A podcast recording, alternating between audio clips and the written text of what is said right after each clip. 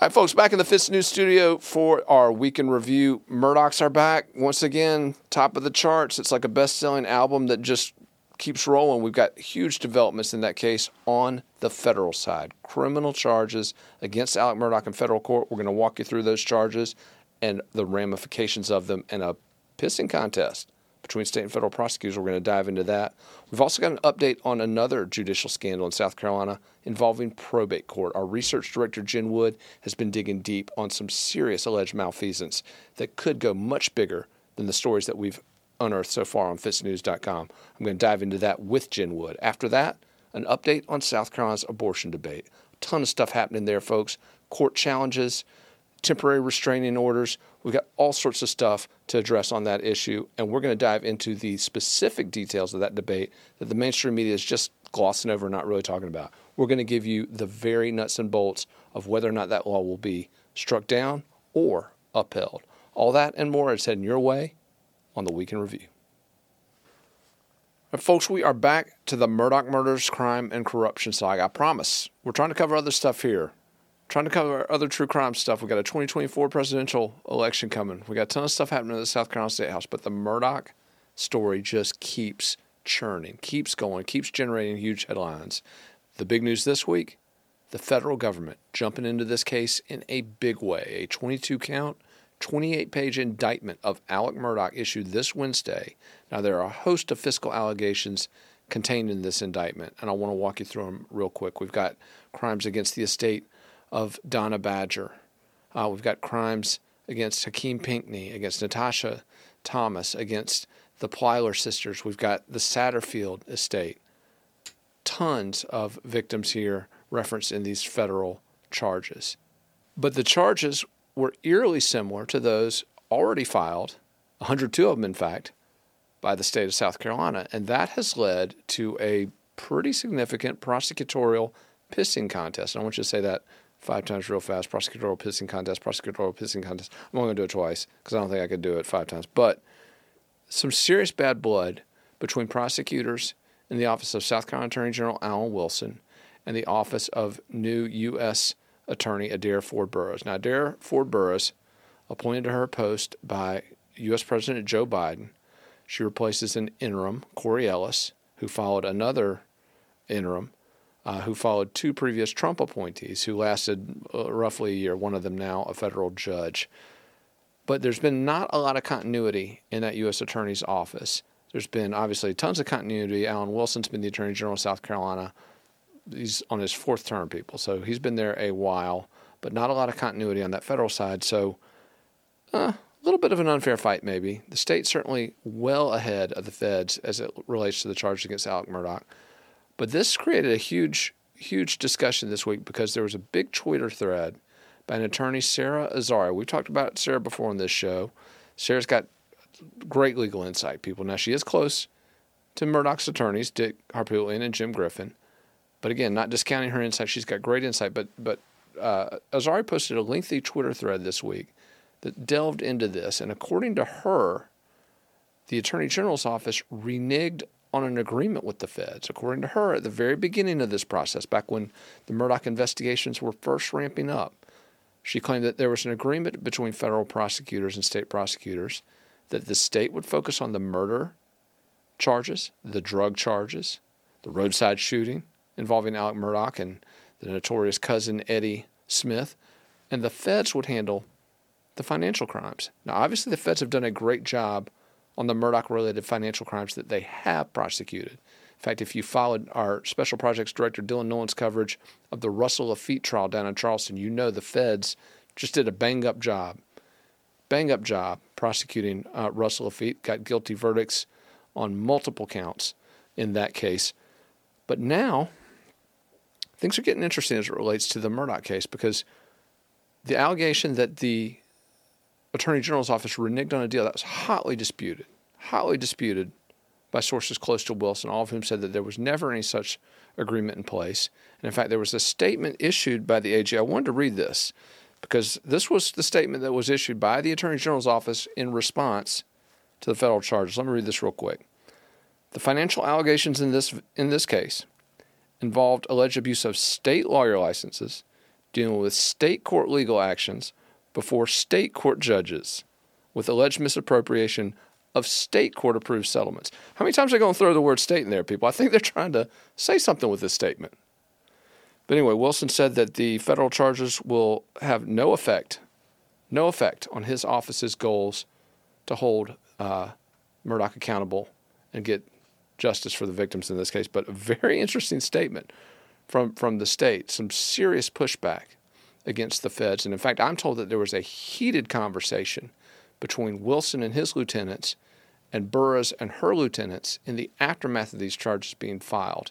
Basically, the AG's office accusing the feds of copying their work, which, uh, again, things getting very interesting in this case. But Murdaugh will appear before a federal magistrate this coming week, this coming Wednesday in Charleston, uh, for a bond hearing, unless he waives it.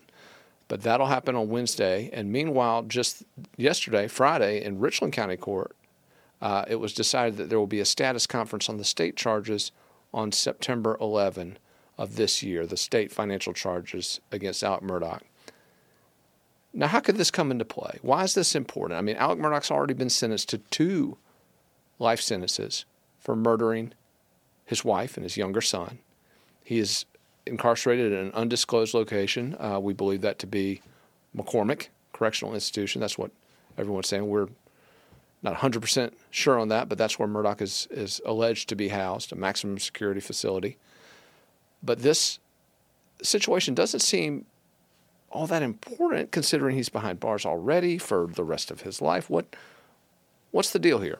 Well, I'll tell you why it matters. And on this point, Sarah Azari did have some good points. Because let's assume for a moment that Alec Murdaugh's murder convictions are vacated on appeal. Do I think that's going to happen? No. No, I do not. I think Judge Clifton Newman, who presided over that trial, did an incredible job with his rulings on admissibility, with his rulings on the various objections that came up during that trial. Newman took great care, great care. In fact, if you recall that trial, there were trials within the trial over whether or not these things would be admitted or not the financial crimes, various other evidence and testimony. Judge Newman did an amazing job. So I don't think Alec Murdaugh's appeal has a snowball's chance in hell. But if it does, that's where this gets interesting because the stage is set now with these federal charges for Murdaugh's attorneys, Jim Griffin and Dick Harpootlian, to rush for a plea deal with the federal government to get a quick plea deal approved so that if those murder convictions are vacated, guess what?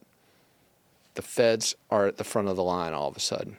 In other words, a federal plea would mean that Murdaugh could potentially be transferred to the custody of the U.S. Bureau of Prisons, as opposed to the State Department of Corrections, assuming he is ultimately convicted on those state financial charges. Because, folks, that trial's not going to happen at the very earliest until this fall. And in fact, from what Dylan Nolan was saying at that court hearing on Friday, may not happen until next year. The state charges, the state trial, and the fiscal charges. So if that doesn't happen until next year, and there's already a federal plea in place, guess what? The feds are at the front of the line. But again, none of that'll matter until, until, and unless, unless those murder convictions are vacated.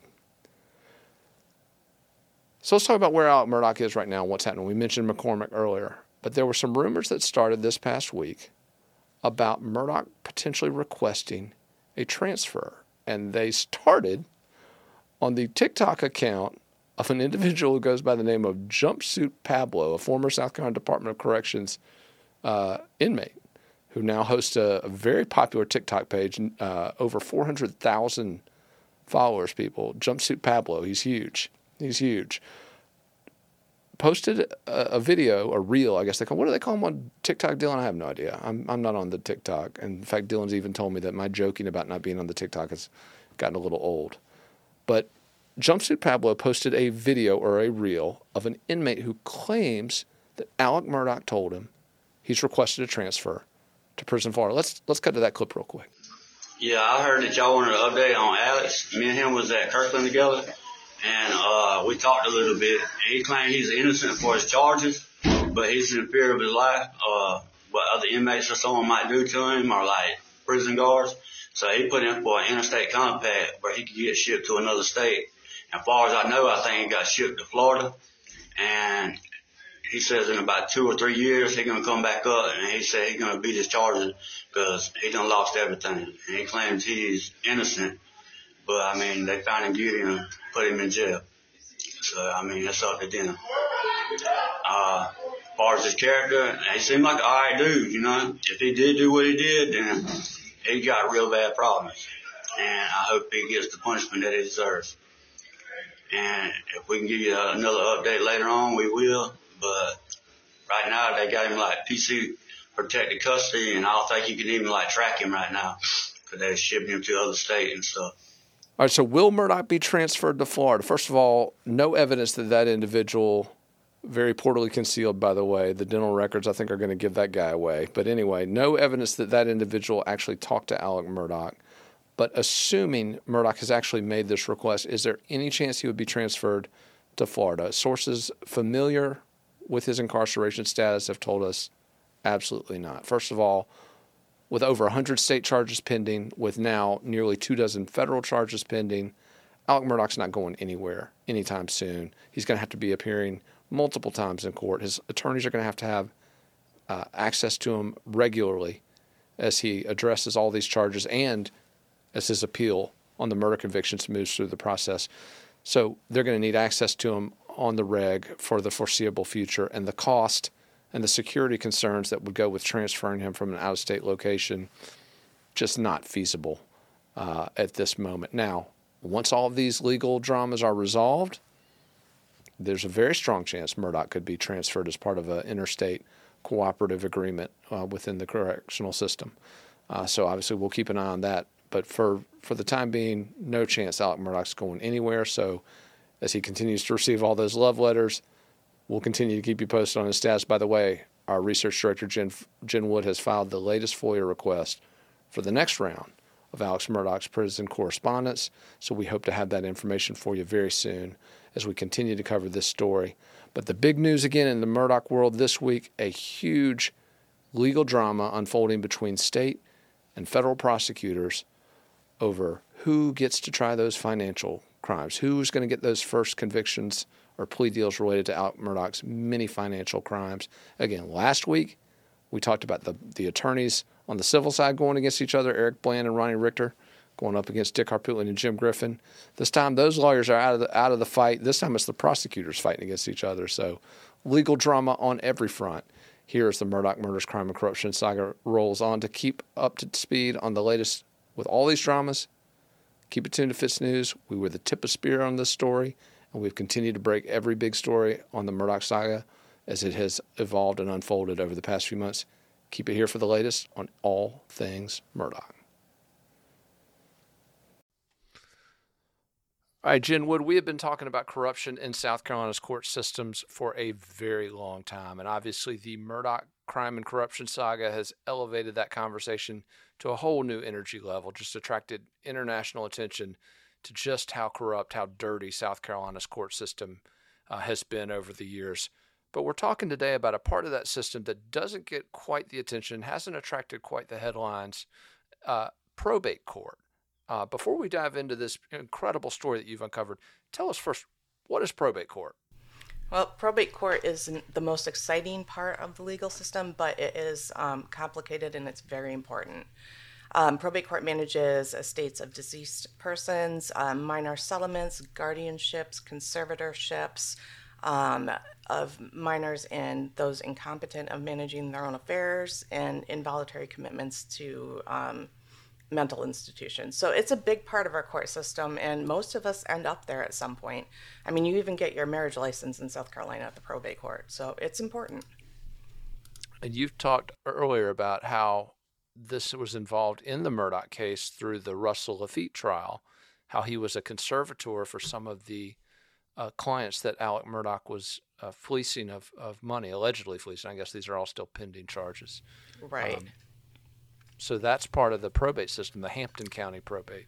Right. He became conservator over some of the settlements that Alex helped obtain for his clients. And those went through Hampton County probate court because after they got the settlements, they and he was conservator, that's where it ended up.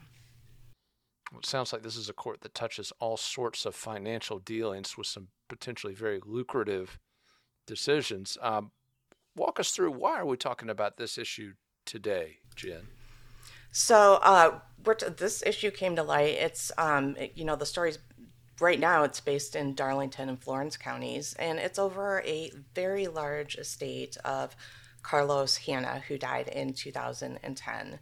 Um, his wife Johanna survived him. She's still alive. She uh, has Alzheimer's and you know lives in a home, and her two sons Bradley and Craig Hanna, who you know were are you know on the will to inherit the estate and help the mother with her affairs. Um, so it's a huge estate, and it's um, you know they had attorney Gary Crawford, who's based in Florence. He's a well-known Florence attorney who deals primarily in probate and estates. Um, they had he was handling the, their case, and they had been trying to get their file because um, Craig believed that there were some asset transfers that were done fraudulent, fraudulently um, to his brother. So it was a lot of assets, a lot of assets transferred to his brother, and he wanted to look over it as he, you know, had guardianship over his mother.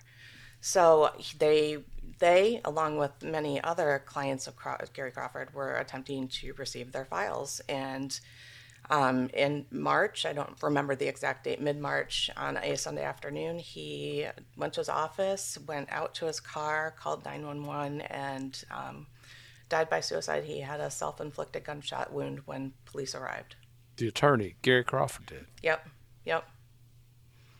Yep. So, I mean, all these people who they were saying, we're going to get your files, just come back next week, um, were left hanging once again because the attorney had died by suicide.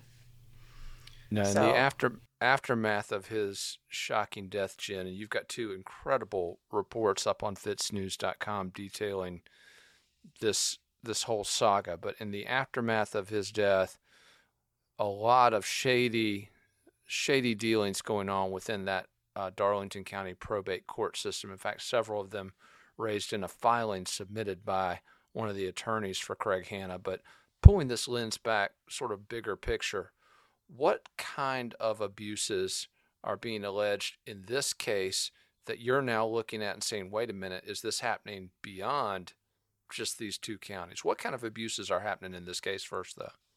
So, I mean, there's some pretty there's some pretty heavy allegations made in here, um, specifically um, appointing conservators and guardians over, um, you know, individuals who can't manage their own affairs any longer, who aren't related to the individuals, um, don't necessarily have their best interest in mind, um, bypassing those who you know who should be in charge of the estate. So you know, they were trying to sell Johanna specifically her primary residence, um, and you know they did did it without you know they submitted a motion to sell it and the motion was approved by Judge Lawson in Darlington County, but it was asked to approve it without notifying the parties.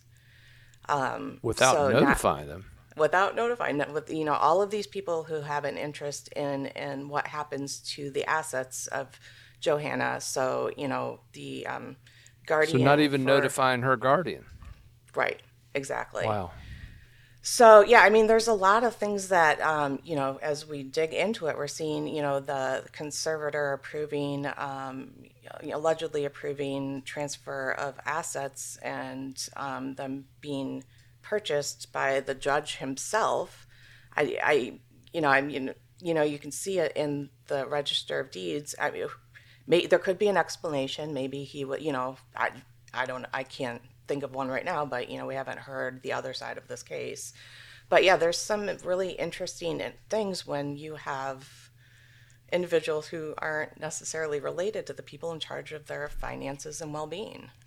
In fact, one of them, and here's a theme that we keep hearing a, a powerful lawyer legislator, one of the law partners of former South Carolina House Speaker Jay Lucas. Now, he was clearly appointed by this judge you're talking about, Judge Lawson in Darlington County, clearly appointed uh, as a guardian in this case, and yet he's on the record now denying that he was ever appointed in a sternly issued, uh, sternly worded letter issued to the attorney uh, that's fighting some of these issues in this case. Jen, let me ask you this: if if the court system is this susceptible to these kind of abuses, mm-hmm. I mean, we're talking about again. This is a twenty million dollar estate, uh, it, and we've got questionable political appointments which are now being denied, even though there's a, there's a clear record that they were made. I mean, Jim, right. what's going on here? I mean, it's.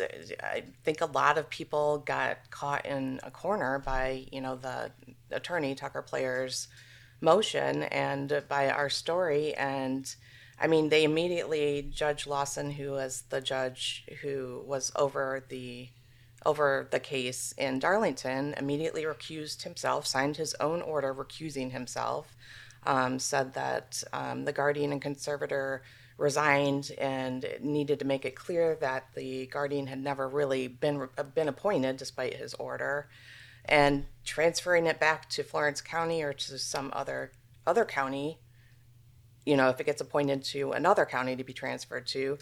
But here, here's the thing. In the meantime Johanna who has Alzheimer's has no guardian. So you know she is in a home. She if something emergent were to happen to her right now you know, if she had a stroke, they had to call her, you know, call call the guardian to, you know, make some plan of care. She, there, who is in charge of her? I mean, it's just it's it's a loophole. She's just hanging out there with nobody, you know, nobody looking out for her well-being. So we've got a multi-million dollar estate. They were attempting mm-hmm. to sell a valuable piece of property. In fact, they an order was issued authorizing its sale without any notification to this guardian, a state uh-huh. lawmaker, lawyer, legislator who now claims he was never even appointed. Right. But when you blew the whistle on it, you're telling me that the judge went back rescinded said, his order. Wow. And transferred everything back. That's a hand in the cookie jar moment if I've ever heard one. Yeah, yeah. And I, you know, you know when when somebody is appointed as a guardian or conservator it is required by law that they submit a letter a fiduciary letter. So this letter you know it appoints them officially at, in this role and it is registered in the register of deeds. So that it, you know if somebody were you know to need to find out who the conservator or guardian is of somebody it can easily be pulled.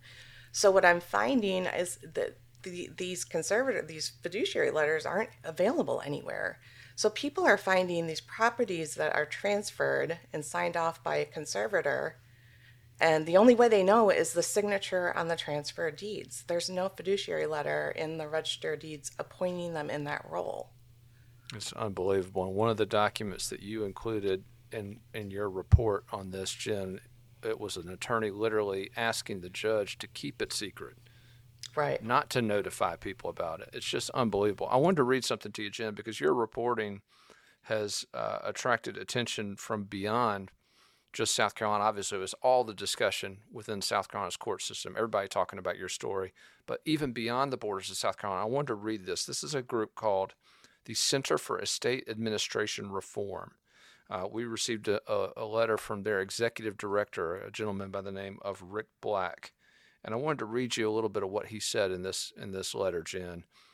Uh, quote: Probate frauds have sadly become entitlement for too many insiders in South Carolina, from Greenville to Richland to Hampton to Marlboro to Charleston counties. The problems seem to be growing unabated.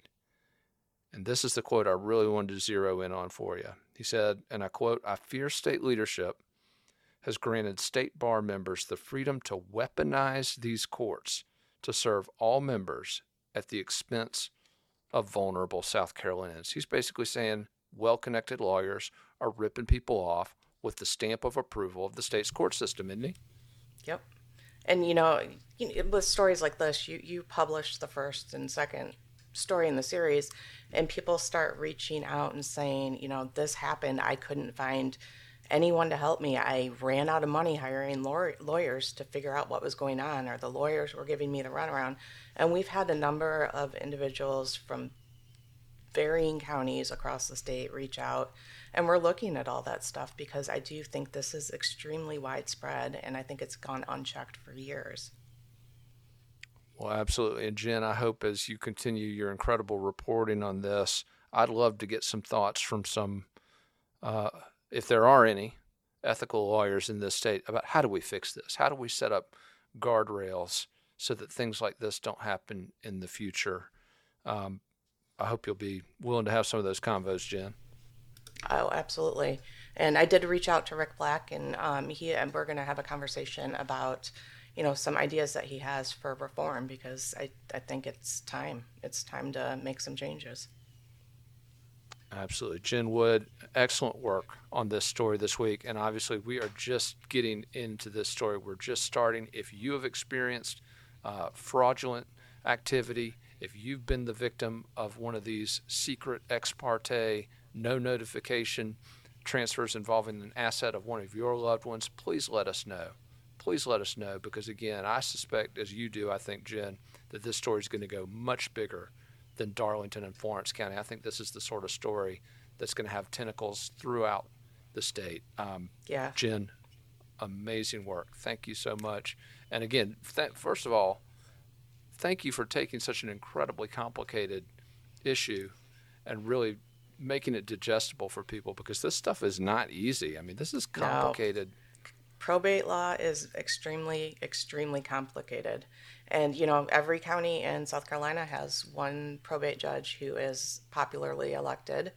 Um, and and they, they aren't required to have a law degree. I mean, some do, but many don't. So, you know, it, it's a complicated facet of our legal system, and I think I think if people were to understand it a little better, which I'm hoping I'm helping with, um, I think they could, you know, protect themselves and know what to look for. Absolutely, just a huge, wide open avenue for potential corruption, and it, it seems as you've uncovered some actual corruption. Um, Jen, thank you for exposing it, and let's see what we can get done on this issue, work, uh, working together moving forward. Sounds good. Thanks for having me. All right, so ever since the United States Supreme Court overturned Roe v. Wade and thrust the issue of abortion back onto the states, South Carolina has gone back and forth on this issue, people, back and forth. In 2021, lawmakers in the Republican controlled General Assembly passed what is known as the Heartbeat Bill, which banned all abortions after six weeks. Now, this legislation was overturned by the state Supreme Court back in January of this year. A very controversial 3 2 decision, which overturned that heartbeat law and sent it back to the General Assembly. Well, guess what? Lawmakers have sent the Supreme Court another heartbeat bill, essentially, which bans abortions after six weeks. So, what's changed? Well, according to law, uh, lawyers for Planned Parenthood, not much. Let's cut to a clip from a court hearing just yesterday in front of Judge Clifton Newman. Here's what they had to say. So that's back to my question. Am I being asked to overrule the Supreme Court? Respectfully, Honor, no, you aren't. And I think that's true for several reasons. The first reason is that the narrow issue before the Supreme Court in the Planned Parenthood case was the validity of the 2021 Act. This, again, is a new law. It's entitled to a strong presumption of validity, and it's actually a new law that was intentionally designed to address some of the alleged defects in that prior law. In other words, it is not purely controlling on a new law.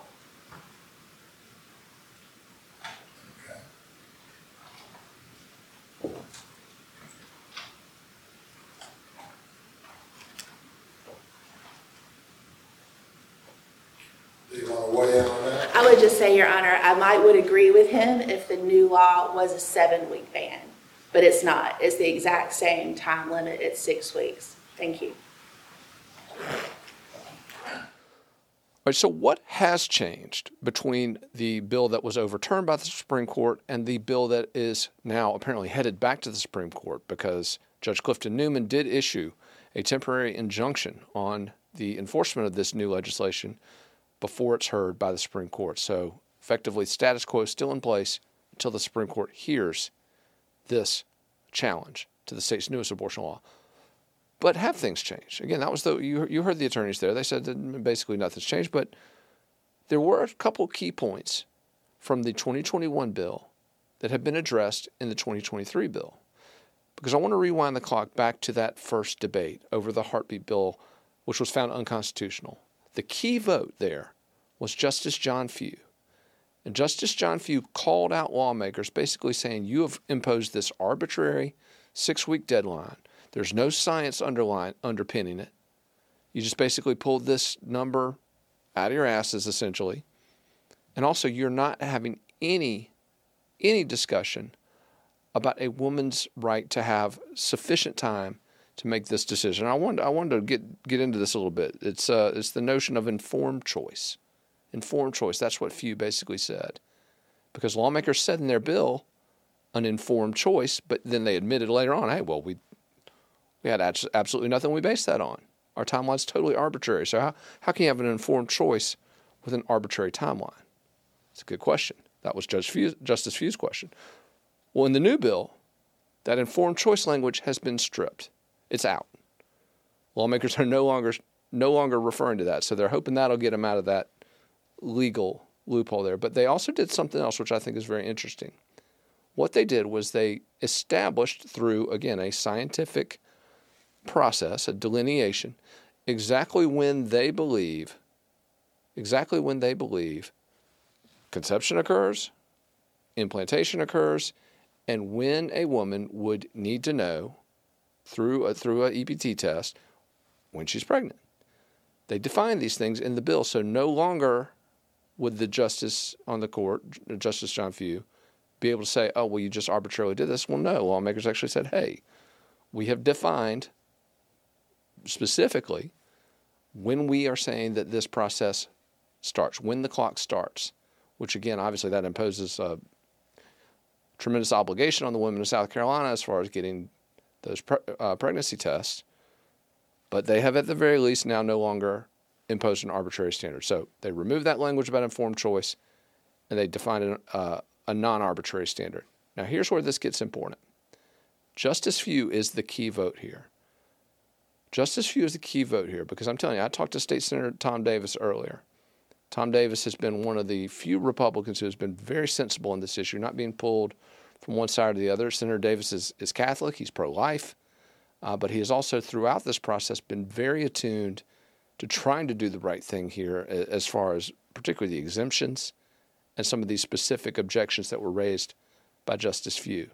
And I talked to Tom Davis, and one of the things he told me, uh, and I quote, this is what he said, quote, if the reason the fetal heartbeat bill is upheld three to two is because the only female justice was replaced I don't think that's a good look for South Carolina. I said, I don't think that's a good look for South Carolina. Guess what?